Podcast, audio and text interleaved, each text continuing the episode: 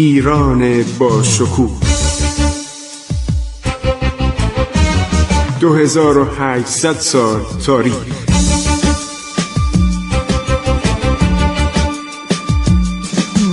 عبور از تاریخ.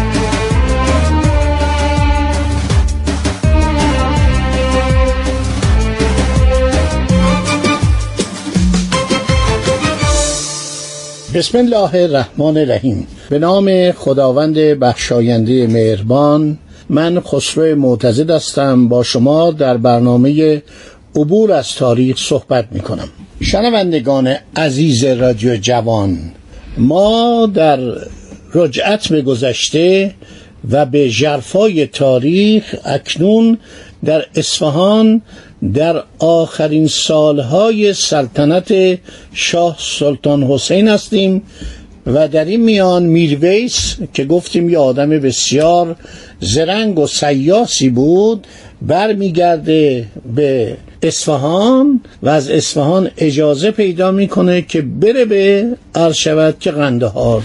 در آنجا که میره شروع می‌کنه به فتنه و تفتین علیه دولت صفویه. یکی از بهترین منابع تاریخی که ما در مورد آخرین سالهای سلطنت شاه سلطان حسین در اختیار داریم کتاب زبدت و تواریخه که محمد محسن مستوفین رو نوشته در دوران عرض شود که بعد از سقوط اصفهان یعنی محمود افغان که هیچ گونه اطلاعاتی از ایران نداشته و به راستی یک آدم آمی کاملا بیسواد بوده می‌خواد که از یکی از منشیان دربار صفوی بیاد و یک کتابی بنویسه که او بداند کشور ایران چه کشوری است و چه اتفاقاتی افتاده. عرض شود که ایشون قبلا هم اهل نگارش بود اهل ترسل بود و زمانی که شروع می‌کنه کتاب زبدت التواریخو دورانی بوده که مغلها بر ایران مسلط شده بودند و احتمالا دولت افغان از این شخص می‌خواد دولت غلیزایی که تاریخ این مملکت رو بنویسه. 1151 هجری قمری میشه 1739 میلادی. در صورت این از اولاد خاجه قاسم خانی بوده که در دربار صفویه بوده آدم محترمی بوده و بعدم به او اجازه میدن که شروع کنه به نوشتن تاریخ. معلف زبدت و تواریخ در مشهد زندگی می‌کرده ظاهرا از کمک های مالی شاه سلطان حسین و درباریان متنعم بوده. در زیحجه سال 1132 1720 میلادی هنگامی که شاه سلطان حسین به قصد فتح قندهار و هرات از اصفهان حرکت می‌کنه در باغ سلیمان آباد تهران اردو می‌زنه اختلافات درباریان منجر به عزل و بازداشت فتلی خان داغستانی اعتماد و دوله میشه که گفتیم صدر خوبی بود و عرض شود که محمد محسن میاد و به عنوان وزارت سرکار دیوان ضبط منصوب میشه. همراه اردوی شاه سلطان حسین که دیگه عازم سفر قنده ها رو هرات نمیشه راهی اصفهان میشه. مطالبش خیلی جالبه و درباره وضعیت اصفهان در اون زمان مطالب زیادی نوشته.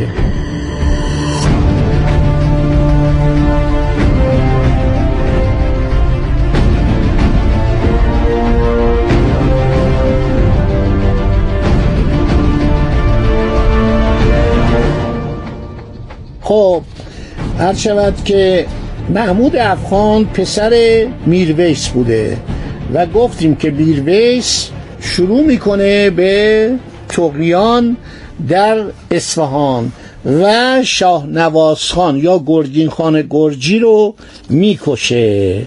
و این بود که دولت دستور میده که آقای کیخسرو خان برادرزادش بره و اون یاقیان رو سرکوب کنه که جزو اتباع ایران بودن. جریان کشته شدن شاه نواز خان یا گرگین خان و این آقای میرزا محسن از همه بهتر نوشته برای اینکه خودش منشی دربار بوده و گزارش ها به دست این می‌رسیده. در شبی که شاه نواز خان بیگلر بیگی قندهار بود و بیرون شهر به باغ رفته بود در آن شب میرویس بهش اجازه داده بودن که ایشون کشیک شب باشه. دور باغ گشتی بذاره مواظب جان والی قندهار باشن. نصف شب در باغ ریخته با جمعی از اتباع خود شاه نوازخان را با جمعی از قلابان و اگارجه. اگارجه این اصطلاح جالب یعنی گرجیان جمع بسته گرجیا رو. اگارجه طبع او به قرد رسانیده قلده قندهار را تصرف و آنچه قزلباش یعنی سپاهیان ایرانی. در قندهار بود اسیر و محبوس و اگارجه را یعنی گرجیا را تماما به قرد رسانیده حوالی و هواشی قندهار را تاخته آن ولایت را به تصرف خود درآوردند. خب برادرزاده گرگین خان خسرو خان یا کی خان این اسباب سپه سالاری براش فراهم می آورند توبخانه در اختیار او می‌گذارند. دوازده هزار قشون از قزلباش و گرجی و غلام همراه می‌کنند و میگن برید به طرف قندهار. خسروخان اول تابستان سال 1123 هجری قمری. ببینید تا سال 1135 قمری چقدر فاصله است. که برابر میشه به 1711 میلادی. وارد قندهار میشه. قلعه رو که داخل شهر بود یه قلعه نظامی بوده. معاصره می‌کنه. پنج ماه مدت معاصره طول می‌کشه. مکرر میرویس از قلعه بیرون آمده.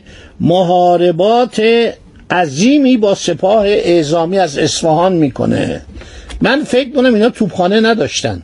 بگر اگر توپخانه داشتن همونطور که نادرشاه تمامی قلا رو با شلیک توپخانه فرو میپاشاند اینا می‌تونستن این قله قنده ها رو که اون موقع می‌دونید که قله معمولا خاکی بود و آجوری نتوانستند فتح کنند شدت گرمی هوا تنگی آزوقه و تعفن هوا در میان اردوی قزلباش بیماری و قحطی ایجاد می‌کنه. هر روز جمع کسری برطرف میشن یعنی میمیرن. و معکول یعنی خوراکی بسیار کم شده به آن جهت ضعف در قزلباش به هم رسیده. همه روزه دی از این محصورین یعنی اتباع قلیجایی. به بهانه تجارت به لشکر قزلباش می اومدن قلیلی آزوقه می آوردن به قیمت بالا بیفروختن مبلغ های کلی اجناس و اسب و اسلحه به قیمت بسیار آسان می گرفتن ببینید این سردار چقدر لابالی بوده که اسلحه و اسب در مقابل خاربار می‌داده به محصورین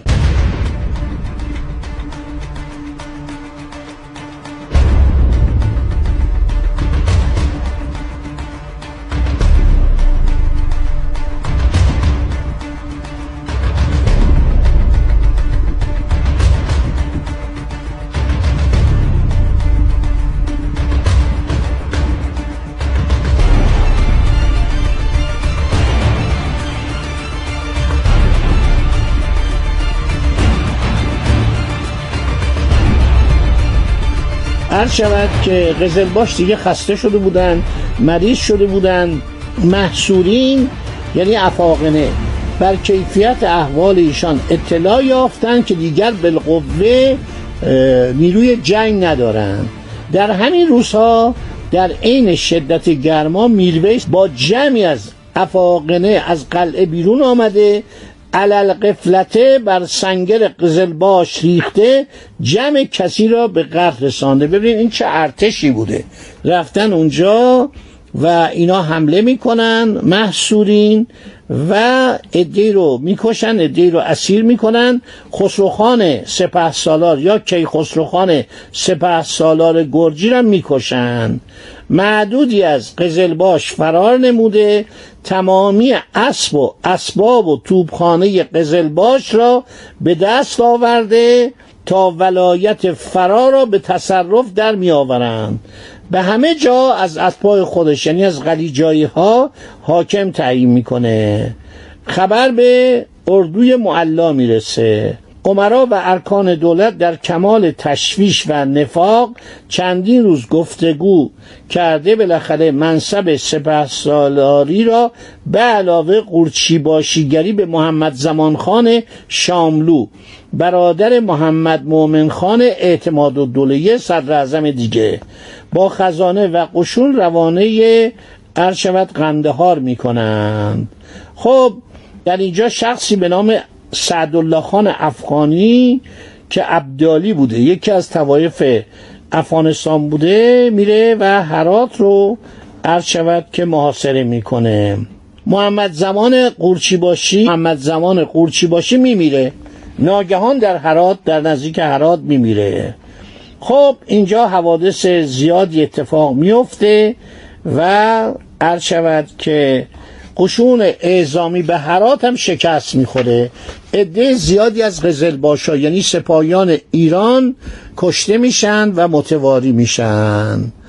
خب دوستان برنامه من ساعتش تموم شد. این یک رو من باز از شما خداحافظی می‌کنم. انشالله در برنامه بعدی دنبال این ماجرا رو میگم. می‌خواستم بهتون بگم که به همین سادگی نبود محمود افغان میاد.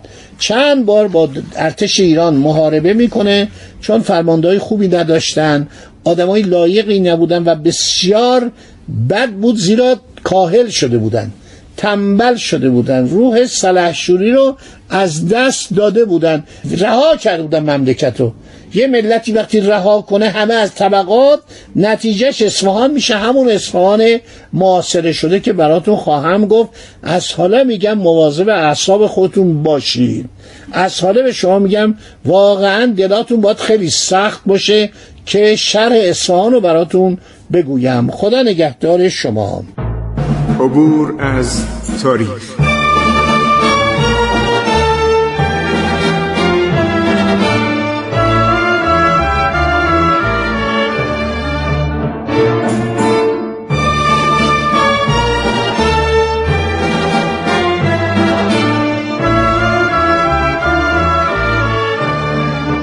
ایران با شکوه. 2800 سال تاریخ. سرگذشت ایران ما به روایت خسرو معتزد.